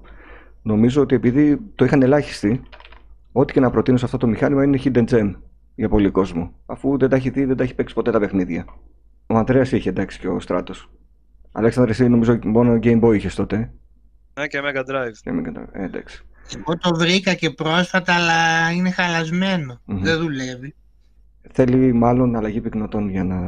Όχι, κάτι μπαταρία έχει. Έχει εκεί που παίρνει μπαταρίες. Πρέπει να έχει χαλάσει το πάνελ εκεί. Παρ' όλα αυτά, θα προτείνω στις πρώτες εκπομπές παιχνίδια για το Game Gear που τα έχω λιώσει. Θα ξεκινήσω με το Batman Returns. Ένα παιχνίδι που. Στο Mega Drive λέω εγώ το παίξα αυτό, δεν ξέρω, είναι η ίδια version; Ε, όχι. Όχι, είναι αλλιώτικο. Είναι αλλιώτικο. Είναι η 8 version. Είναι πάρα πολύ ωραίο παιδιά το παιχνίδι. Πιστή μεταφορά της ταινίας. Θα δούμε μέσα και τον Πιγκουίνο και την Catwoman και όλα τα σκηνικά που είδαμε στην ταινία. Πολύ ωραίο platforming, ωραίους μηχανισμούς. Σωστά. Με τον Batarang κυρίως έχεις να πολεμήσεις. Αυτό θα πετάσει συνέχεια. Σε κάθε stage έχει δύο routes για να επιλέξεις ε, αν θα πας στο A route ή στο B route, όπου το ένα είναι πιο δύσκολο από το άλλο και το ένα συνήθως είναι καθαρό η πλατφόρμα, ενώ το άλλο όχι τόσο. Ε, το παιχνίδι για το Game Gear, τα εφέ που έχει μέσα είναι εντυπωσιακά. Οπότε αν κάποιος θέλει να παίξει ένα παλιό Batman και έχει παίξει μόνο το Batman με το μικρό ανθρωπάκι αν θυμάσαι στο Game Boy, που ήταν πάρα πολύ ωραίο, να δοκιμάσει μέσα από emulator σίγουρα και αυτό εδώ πέρα το cartridge το Batman The Movie για το Game Gear θα περάσετε πάρα πολύ καλά και θα νομίζετε ότι δεν είναι στο Game Gear, είναι σε κάποιο επόμενο μηχάνημα. Αυτό που βλέπετε. Που επίσης... Είναι ο λόγος που πήρα Game Gear αυτό το παιχνίδι. Α, το Batman, ε. Ναι, ναι. Το Batman γενικά παλιότερα πουλούσε και υπολογιστές και κονσόλες σαν παιχνίδι. Ναι, αλλά το φροντίζαν και οι εταιρείες, έτσι, δεν βγάζανε βαλούτες. Σωστό και αυτό. Μια πούμε στα παιχνίδια, τι παίζετε τώρα, πριν πάμε στις άλλες προτάσεις που έχουμε. Ανδρέα; Θα σα πω εγώ στα γρήγορα. Α, για πες στα γρήγορα, ναι. Εγώ για το Tom Raider σας τα είπα ήδη. Ε, και λίγο έτσι στο χαλαρό κάνω αγώνα στο NBA 2K21 από το Game Pass που είναι η έκδοση απλή. Πόσα χρόνια έχεις να παίξεις NBA? Το 16 ήταν το τελευταιο Δεν βλέπω να σου πω την αλήθεια διαφορές στην απλή έκδοση του 21 στα γραφικά. Αυτό είναι το κακό, ότι βγαίνει μια φορά το παιχνίδι και μετά αλλάζουμε τα ρόστερ. Και μικροβελτιώσεις. OK. Okay. Ανδρέας, εσύ. Λοιπόν, εγώ έχω κάποια παιχνίδια τα οποία είναι μόνιμα. Τα παίζω Τα οποία είναι το FIFA, το Warzone και το Overwatch. Αυτά τα παίζω διαχρονικά. Τώρα, από εκεί και πέρα, κάτι καινούριο που έχω ξεκινήσει, λόγω του Switch που πήρα τελευταία, ξεκίνησα το Ori, in the Blind Forest το περίμενα καλύτερο όχι σαν παιχνίδι, σαν απόδοση στη κονσόλα. Επειδή το έχω παίξει μόνο φορητά, μόνο φορητά το, το χρησιμοποιώ το Switch, βλέπω αρκετό πιξέλιασμα, που το παιχνίδι δεν είναι φτιαγμένο για τόσο πιξέλιασμα. Το όρι, το sprite είναι πάρα πολύ μικρό. Είναι καθαρά φτιαγμένο με μεγάλη οθόνη στο μυαλό. Είχαν μεγάλη οθόνη στο μυαλό τους όταν φτιάχνουν το παιχνίδι και όχι το Switch με αποτέλεσμα να χάνεται λίγο το sprite μέσα στην οθονίτσα του Switch. mm Προσέχοντάς το λοιπόν πολύ προσεκτικά, παρατηρήσω ότι έχει θέματα ευκρίνειας η οθόνη. Προφανώς έχουν ρίξει την ανάλυση για να μπορέσει να το σηκώσει. Παρ' όλα αυτά, έχει και κάποια σκαλωματάκια, έτσι. Πόσα frames? Ε, δεν ξέρω. 60 δεν είναι σίγουρα. Είναι 30 και καμιά φορά μπορεί να πέφτει στα 15 να κάνει ένα μικρό πεσηματάκι. Πολύ μικρό όμως. Σαν παιχνίδι πώς φαίνεται; Σαν παιχνίδι είναι πάρα πολύ ωραίο. Όσο έχω παίξει δηλαδή, είναι του γούστου μου. Μην ξεχνάς ότι έχω τερματίσει και το Hollow Knight. Ωραία, γι' αυτό, αν, αν σου άρεσε αυτό, με το 2 θα ξετρελαθείς, το όρι. Το, το όρι, το 2, ναι, αυτό ναι. παίζω. Ναι. Το Blind Forest. Το Will of the Wisps. Ναι. Είναι το 2. Έτσι, μπερδευτικά. Ναι, ναι, ναι, όχι σωστά. Το Will of the Wisps είναι το 2, το Blind Forest είναι το 1. Όχι, το, Will of the Wisps. Το Will of, το Will of the Wisps. Okay. Το 2. Το 2 δηλαδή. Ναι, ναι, το 2, το 2. Εντάξει, τότε καταλαβαίνω και τις αρέσει. Έχει τα ναι. mechanics του, του Hollow Knight με τις επιλογές μετά που διαλέγεις τις δυνατότητες με το κύκλο. Μπράβο. Μπορείς να αλλάξεις τις δυνάμεις σου. Ναι, γενικώς ε, θεωρώ ότι είναι ένα καλό, ένα παιχνίδι που αξίζει να το έχει κάποιος ο οποίος ε, είναι συνηθισμένος να παίζει platform. Mm-hmm. Το soundtrack είναι εκπληκτικό επίσης. Το soundtrack και το soundtrack, ρε παιδιά, το soundtrack κάποια στιγμή, ξέρεις, επειδή Switch παίζεις πολύ χαλαρό στον καναπέ και ένα μεσημέρι, ας πούμε, μετά το φαγητό έπαιζα έτσι λίγο όρη να χαλαρώσω. Δεν ξέρω πώς, αλλά μου ήρθε μια γλυκιά μουργέλα και νίσταξα και άφησα το παιχνίδι ανοιχτό για να ακούγεται η μουσική και κοιμήθηκα. Ναι, ναι, έχει μουσικάρα. Πάρα πολύ ωραία μουσική. Άλεξ, εσύ τι παίζεις; Είναι συγκινητικό το παιχνίδι. Ε, πάντοτε κάνει επίκληση το συνέστημα. Το όρι δηλαδή και το πρώτο, άμα θυμηθείτε, το πήγαινε προς το συναισθηματικό. Έχει και τη μουσική τη κρύβεται εκεί πέρα στην αρχή. Αλλά να σου πω την αλήθεια, σε αυτά τα παιχνίδια, ποιο σενάριο και ποια συναισθήματα. Εσένα σε ενδιαφέρει ένα... Ε, ε, να σφάξεις. Σε ενδιαφέρει ένα πολύ καλό gameplay, σφιχτό, να μην ε, είναι άδικο για τον παίχτη. Το platform ε, είναι πάρα πολύ ωραίο. Ακριβώς, αυτό θέλω. Η δυσκολία πώς είναι; Εντάξει, είμαι στην αρχή ακόμα και μην ξεχνάς ότι προέρχομαι από ένα Hollow Knight. Οπότε θεωρώ ότι δεν θα με δυσκολέψει. Έχει μόνο κάτι καταστάσεις που σε κυνηγάνε κάποια έτσι, bosses φάση για να αλλάξει σημείο στο χάρτη ή για ναι. εξυπηρέτηση του σενάριου που εκεί ναι, το είδα αυτό, το είδα αυτό. Και είναι και πολύ εντυπωσιακό και είναι πολύ εντυπωσιακά όλα αυτά που γίνονται. Δηλαδή, πιο εντυπωσιακό παιχνίδι σε 2D γραφικά δεν έχω δει. Mm-hmm. Στο 6 είναι και με 120 frames αν θέλεις, αν και, και με ε, Θέλω, θέλω, πολύ ναι. θέλω. Αλλά δεν το Θα το ήθελα πάρα πολύ. Αλλά τι να κάνω στο σουιτσάκι. Ο Τέγκρας ζορίζεται, ό,τι μπορεί κάνει. Αλέξανδρε, εσύ τι παίζεις; Εγώ τέλειωσα την προηγούμενη εβδομάδα το Prey. Mm. Το Θυμάμαι οποίο... που το έχεις ξεκινήσει, το τέλειωσες, ε; Ναι, πάρα πολύ ωραίο παιχνίδι για τα γούστα μου. Απαιτητικό, γιατί θέλει να παίξει λίγο stealth, ε, έχει κάποια σημεία τα οποία είναι λίγο δύσκολα με τους εχθρούς, αλλά σου δίνει τόσες πολλές δυνατότητες στον τομέα του gameplay, σε μάχη, σε, με δυνάμεις. Ε, τα levels ε, έχουν πολλές διαδρομές, αν έχεις πολύ παρατηρητικότητα, να βρεις εναλλακτικές οδούς, να προχωρήσεις, να χακάρεις.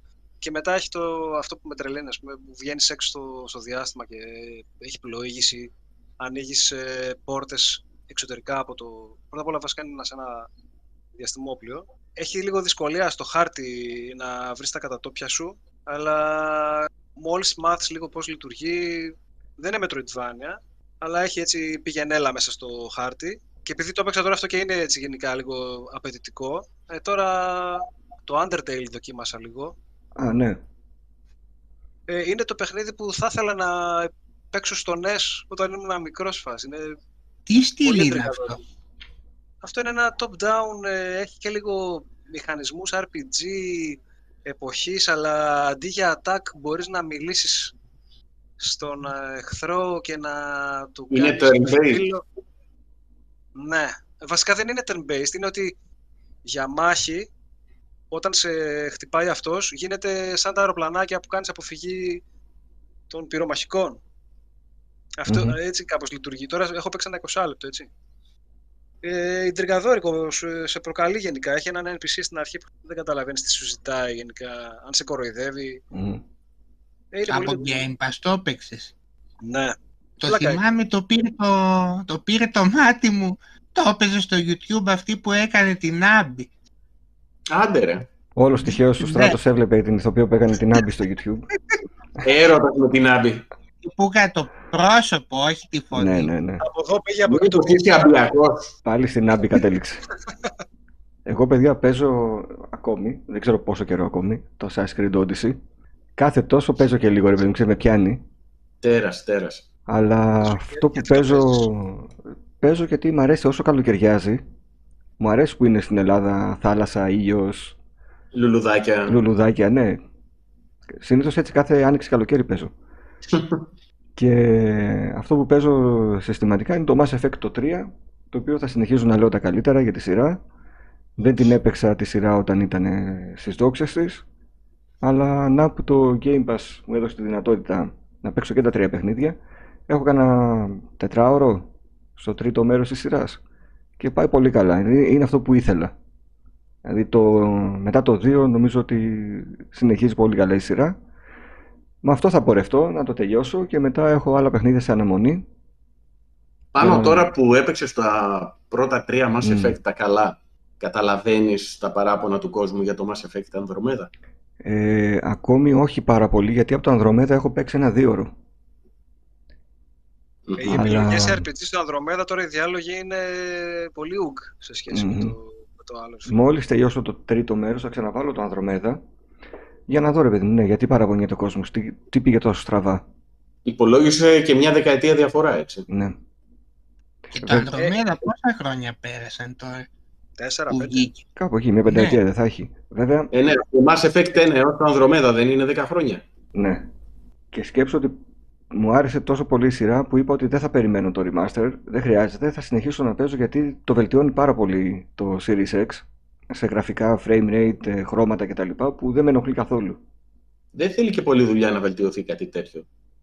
Δηλαδή όταν βγήκε κιόλας, ακόμα και το πρώτο Mass Effect, ε, έριξε σε αγωνια Έχουν κάνει όμως αλλαγές σε φωτισμούς και textures και τέτοια. Έχουν ναι, ναι.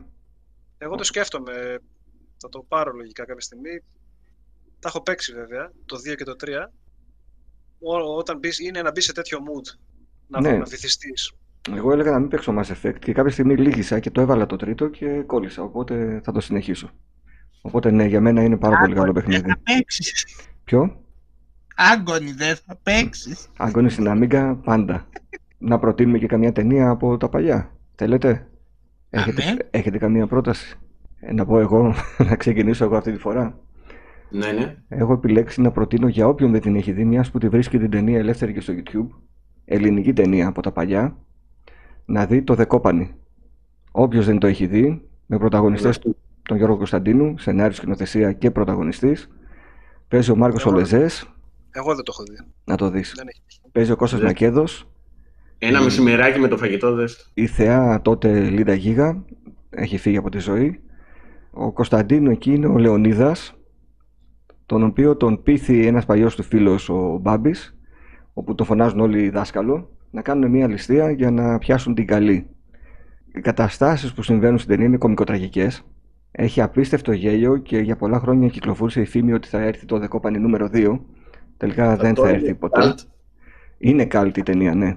Είναι καλτ, αλλά επειδή υπάρχει στο YouTube διαθέσιμη και σε καλή ποιότητα εικόνας, Εντάξει, ο οίκος είναι σχετικός. Ταινία με το ίδιο σενάριο, αν ήταν ε, στελεχωμένη με άλλους ηθοποιούς, θα είχε την ίδια επιτυχία; Όχι. Είναι παιδιά, είναι ο κάθε ηθοποιός στον. Ε, Άρα μυρίζει ο καθαρά ο ηθοποιός. Ναι, ναι, ναι, ναι. Θα δείτε τον Γιάννη Βούρο Πιτσιρικά, θα δείτε τον Μάρκο το Λεζέ, τον Κώστα το Μακέδο. Όλοι οι ηθοποιοί είναι γνωστοί, δεν θυμάμαι τώρα όλα τα ονόματα. Αλλά θα πεθάνετε στο γέλιο. Έχει πολύ ωραία κατάληξη σαν να βλέπετε ένα Casa Παπέλ σε κομμωδία. Οπότε όσοι δεν το έχετε δει, προτείνω αυτό, Δεκόπανη, από το 1987. Αλέξανδρος, καμία πρόταση. Προτείνω μια ταινία του 91, Fisher King λέγεται, με τον ε, Jeff Bridges και τον ε, Robin Williams. Είναι μια φάση, έτσι, έχει πολύ άρωμα 90s και στο ντύσιμο, ξέρεις, και στα hairstyle, στα σκηνικά σε όλα αυτά, συνέστηση. Ε, τώρα είναι ένας ε, ραδιαφωνικός παραγωγός ε, που δείχνει και ε, την ε, δύναμη των media εκείνης της εποχής του ραδιοφώνου, ο οποίος έχει αποκτήσει ένα στάτους θεού, godlike είναι γενικά. Σε Anchorman. Ναι, το οποίο του δίνει έτσι και μια δυνατότητα να λέει και να κάνει ό,τι θέλει, να εκφράζεται όπως θέλει, ξέρεις, να, είναι, να μην τον αγγίζει Είναι αλλού. Πάνω από τον νόμο. Ναι, και οι πράξεις του θα έχουν κάποιο αποτέλεσμα αρνητικό και αυτό πραγματεύει η ταινία της... Ε, Γελάω γιατί έτσι όπως το περιγράφεις στο μυαλό μου ήρθε η ταινία Anchorman. Ναι. Όποιος την έχει δει, ναι. καταλάβει, με τον Will Ferrell. Η συγκεκριμένη δεν είναι κομμωδία, είναι δραματική κομμωδία. Δηλαδή, ενώ το πράγμα που, το γεγονός που διαπραγματεύεται είναι κάτι συγκινητικό και βαρύ, παρόλα αυτά δεν θα σε βαρύνει τόσο πολύ. Έχει να κάνει με αυτό το πράγμα, ναι, με, με τα συναισθήματά του και πώς το αντιμετωπίζει αυτός, τι κάνει για να εξηλαιωθεί. Πολύ ωραίες ερμηνείες και από το, και τους δύο. Δεν θέλω να πω κάτι παραπάνω mm-hmm. να σχολιάρω. Ωραία. Fisher King. Θα το σημειώσω κιόλας, να μπει στο... στη λίστα για να τη δω. Ο Στράτος; Εγώ θα σας προτείνω μια ταινία όνειρο, όνειρο μιλάμε. Κατάλαβα δυνατά κάποια είναι. Τρελός είμαι, ό,τι θέλω κάνω. Κλασικός Στάθης Μια πολύ ωραία κομμωδία με πολύ γέλιο. Ε, ταυτόχρονα όπως πάντα στις ταινίες αυτές ο Ψάλτης καυτηρίαζε και τα κακό κείμενα της εποχης που δεν έχουν αλλάξει και πολύ βέβαια από τα σημερινά και τη Φίνου πάλι παίζει μαζί του, ε, ο αδερφός του Ρένος Ρώτας, πώς τον λεγανε γιατί ήταν αδερφός του, ναι. του Ψάλτη. Μάγδα Τσαγκάνη. Πάνω κάτω η υπόθεση. Η υπόθεση είναι υποτίθεται ο Μιχάλης Βίδας, που είναι ο Ψάλτης, ο οποίος έμπλεξε με το ελληνικό δημόσιο εκεί για να πάρει ένα χαρτί και κατέληξε στο τρελοκομειο όπου εκεί πέρα του δώσαν ένα τρελόχαρτο και του είπε ο διευθυντής θα ανοίξουν όλες οι πόρτες σου με αυτό το χαρτί μόλις το πάρεις. Ε, και κατάφερε μετά, βρήκε και δουλειά. Και τα λοιπά, μη μας ε, μια κλασική ταινία Τώρα, του μη μας σε ταινία 30 ετών. Και ειδικά αυτή η σκηνή με τον ταξιτζίδες είναι από τις καλύτερες θεωρώ που σκηνές που έχω δει σε κωμωδίες. Ωραία. Οπότε και εσύ μας πήγες σε παλιά ελληνική ταινία, κλασική, ναι. με Στάθη Ψάλτη. Πάμε στον, στον Sonic που ήθελε να μιλήσει τελευταίος. Εγώ όχι, δεν θα σας προτείνω την ταινία Sonic. OK. Okay. η, η οποία είναι αξιοπρεπέστατη. Εγώ θα σας προτείνω μια παλιά ταινία η οποία ξαναγυρίστηκε. Ξαναγυρίστηκε βασικά ξανα γυρίστηκαν ξανά κάποιες σκηνές, αλλά έγινε μοντάζ από την αρχή. Ε, μιλάω για το Justice League φυσικά, του 2017, όπου την ξεκίνησε να την ε, σκηνοθετεί ο Ζακ Σνάιντερ. Ε, τον βρήκε ένα πολύ τραγικό γεγονός στη ζωή του με την αυτοκτονία της κόρης του. Αναγκάστηκε να αποτραβηχτεί από την ταινία. Το στούντιο προφανώς δεν τον περίμενε να ανακάμψει διότι τρέχανε τα deadlines, οπότε αναθέσανε στον ε, Whedon, το σκηνοθέτη των ε, παλιών Avengers, να ολοκληρώσει την ταινία. Δεν σεβάστηκε καθόλου το όραμα του σκηνοθέτη, έκανε ό,τι ήθελε, κατέστρεψε την ταινία, την πετσόκοψε, έκοψε χαρακτήρες, έκοψε character arcs, βλέπαμε πράγματα που ήταν ασύνδετα από σκηνή σε σκηνή, έβαλε κομικά στοιχεία άκυρα μέσα γιατί την ήθελε να ήθελε να αλλάξει το στυλ του Ζακ Σνάιντερ ήταν πολύ σκοτεινό στην ταινία, πράγμα που δεν τέριαζε στον ε, με αποτέλεσμα να ελαφρύνει πάρα πολύ την ταινία, να την κάνει πιο προς Marvel μεριά. Αυτό δεν ήταν το όραμα του Ζακ Σνάιντερ, δεν το σεβάστηκε, με αποτέλεσμα να κάνει μια γελία ταινία, όπου οι κριτικές ε, τελικά τη ρίξανε στο 6,2, στο IMDb, στο Rotten Tomatoes οι κριτικοί της δώσανε 40, εν πάση περιπτώσει ήταν μια αποτυχία. Όλα αυτά τα χρόνια που περάσανε, ο κόσμος ε, ήθελε να δει πώς ήταν το όραμα τελικά του Ζακ Σνάιντερ, mm-hmm. πώς ολοκληρωνόταν όλο αυτό το όραμα της DC του Ζακ Σνάιντερ και απαιτούσαν και ζητούσαν ε, ένα Snyder's Cut. Το άκουσε αυτό η HBO, μυρίστηκε χρήμα, έδωσε έξτρα 80 εκατομμύρια δολάρια έξτρα 80 εκατομμύρια δολάρια για να, ξανα, για να γίνει ένα director's cut. Προσέξτε τι λέω. Φοβερό. 80 εκατομμύρια δολάρια κάνεις ταινία. Λοιπόν, οπότε και φυσικά του δώσαν κάτι πολύ πιο πολύτιμο από τα 80 εκατομμύρια. Του δώσαν την ελευθερία να κάνει ό,τι θέλει. Οπότε είδαμε το πραγματικό όραμα του Ζακ Σνάιντερ για αυτή την ταινία, το οποίο ήταν, παιδιά, ένα έπος ήταν ένα έπος. Άλλαξε μέχρι, καταρχήν να σας πω ότι ο Γουίντον έβαλε και δικό του συνθέτη μέσα, έτσι. Έβαλε τον Ντάνι Έλφμαν, ο οποίος δεν ήταν επιλογή του Ζακ Σνάιντερ. Άλλαξε μέχρι και το soundtrack της ταινίας. Άλλαξε και τις κριτικές, Ανδρέα, η νέα ταινία. Ε, οι κριτικές, παιδιά στο Rotten Tomatoes από τους θεατές έχει πάρει 95%. Στο IMDb από 6,2 η ταινία του 2017, τώρα έχει 8,2. Δεν έχει άλλη καρτέλα. Είναι η ίδια ταινία. Ναι, ναι, σαν άλλη ταινία θεωρείται, παιδιά. Δεν είναι. Ε, είναι άλλη ταινία, στην κυριολεξία. Ε, εγώ την ερωτεύτηκα. Άμα δείτε... Βασικά δεν σας προτείνω να δείτε του 2017, εκτός αν την έχετε δει. Αλλά αν την έχετε δει, θα απορρίσετε με το τι έκοψε αυτός ο άνθρωπος από την ταινία του Ζακ Σνάιντερ, έτσι. Είναι ειδικά μια σκηνή προς το τέλος, όπου θες να τη βλέπεις σε repeat. mm Μουσική μαζί με το τι γίνεται και το τι διακυβεύεται, έτσι.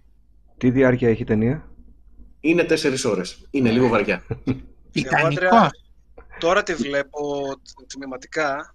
Είμαι κάπου στη μέση, λίγο πιο μετά.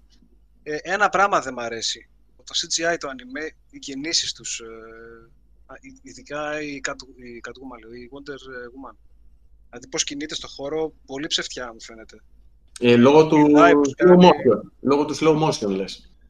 Ναι, γενικά ό,τι κινήσεις κάνεις στο χώρο σε μάχες είναι λίγο cringe. Αν έχεις δει το 300, θα καταλάβεις γιατί είναι αυτού του είδους οι κινήσεις. Ο Ζακ Σνάιτερ θέλει να έχει ένα comic book ε, art style στις ταινίες του, οπότε... Βλέπω, βλέπω τώρα παράλληλα το The Boys που μου είπανε, The Boys, The Boys, το βλέπω. Α, το έχω δει το The Boys, πάρα πολύ ωραίο οι, οι super κινήσεις που κάνουν είναι πολύ fluid και normal, ρε παιδί μου. Δεν σε παραξενεύει κάτι. Εκεί πέρα κατευθείαν φαίνεται ψευτιά σε πολύ μεγάλο βαθμό. Εντάξει, δεν θα... OK, okay, η ταινία μια χαρά είναι. Απλά το λέω σαν. Μα ε, δεν κατάλαβες ότι ο Ζακ Σνάιντερ δεν θέλει να σου δείξει μια ταινία, θέλει να σου δείξει ένα ζωντανό κόμικ. Ναι. Δεν, δεν ε, επιζητά την ε, ρεαλιστικότητα σε κανένα επίπεδο. Ναι, όντως είναι σαν να δραματοποιήσει ενός κόμικ. Στο Batman πάλι ο Μπεν Affleck είναι. Ναι, ναι. Σαν αρκούδα ήταν ρε παιδί μου έτσι Όταν φοράει τη μάσκα, περισμένος. Εγώ για να είμαι ειλικρινής αυτές τις ταινίες που είναι πολύ ήρωες μαζεμένοι δεν μου πολύ αρέσουν. Και όμως στο συγκεκριμένο, κοίταξε, στο Avengers είναι ένα τουρλουμπούκι. Αλλά Marvel δεν βλέπω γενικώς έτσι κι αλλιώς. Στο, συγκεκριμένο Justice League, ε, άμα το δεις, ε, ειδικά το ε, Snyder's Cut, ε, άμα βγάλεις έναν ήρωα από όλους, θα πεις διαλύεται η ταινία. Θα ήθελα να το δω. Ακούω έτσι τα καλά λόγια που λέτε και μου κινεί την ε, περιέργεια. Πάντως έχω ακούσει και πολύ καλά λόγια όπως τώρα ο Ανδρέας, που σου λέει πήγαινε δε στην ταινία. Έχω διαβάσει και πάρα πολύ άσχημα. Οπότε αυτό για μένα είναι ο κατάλληλος συνδυασμός για να δω την ταινία. Το ποσο θα μου πάρει για να δω την τετράωρη ταινία είναι ένα άλλο θέμα. Θα είναι μια οδύσσια για εμένα. Είναι αλλά... πάντως σκοτεινή ταινία εν αντιθέσει με την ε, Marvel και το χαχαχά χουχουχού των χαρακτήρων και του, της παιδικής χαράς, ακόμα και στο Endgame, που βγάζανε έναν επιτιδευ... μια επιτιδευμένη θλίψη στην αρχή του, της ταινίας, που ήταν πολύ φτιαχτή και ψεύτικη. Η ταινία του Ζακ Σνάιντερ, καταρχήν φαίνεται πώς έχει επηρεαστεί και από τον χαμό της κόρης του. Όλοι οι ήρωες βγάζουν μια βαριά ψυχολογία. Mm-hmm. Καλό είναι αυτό νομίζω. Είναι πολύ καλό. Ωραία. Νομίζω ότι φτάσαμε στο τέλος για την πρώτη εκπομπή των Retropolitans. Ξεπεράσαμε τη μία ώρα για λίγο. Ελπίζω να, να πέρασαν καλά όσοι κάθισαν μέχρι αυτή την ώρα και είδαν όλη την εκπομπή. Εμείς θα ανανεώσουμε το ραντεβού μας σε λίγες μέρες και πάλι. Έτσι δεν είναι; Εννοείται. Εννοείται βέβαια. Εδώ θα είμαστε.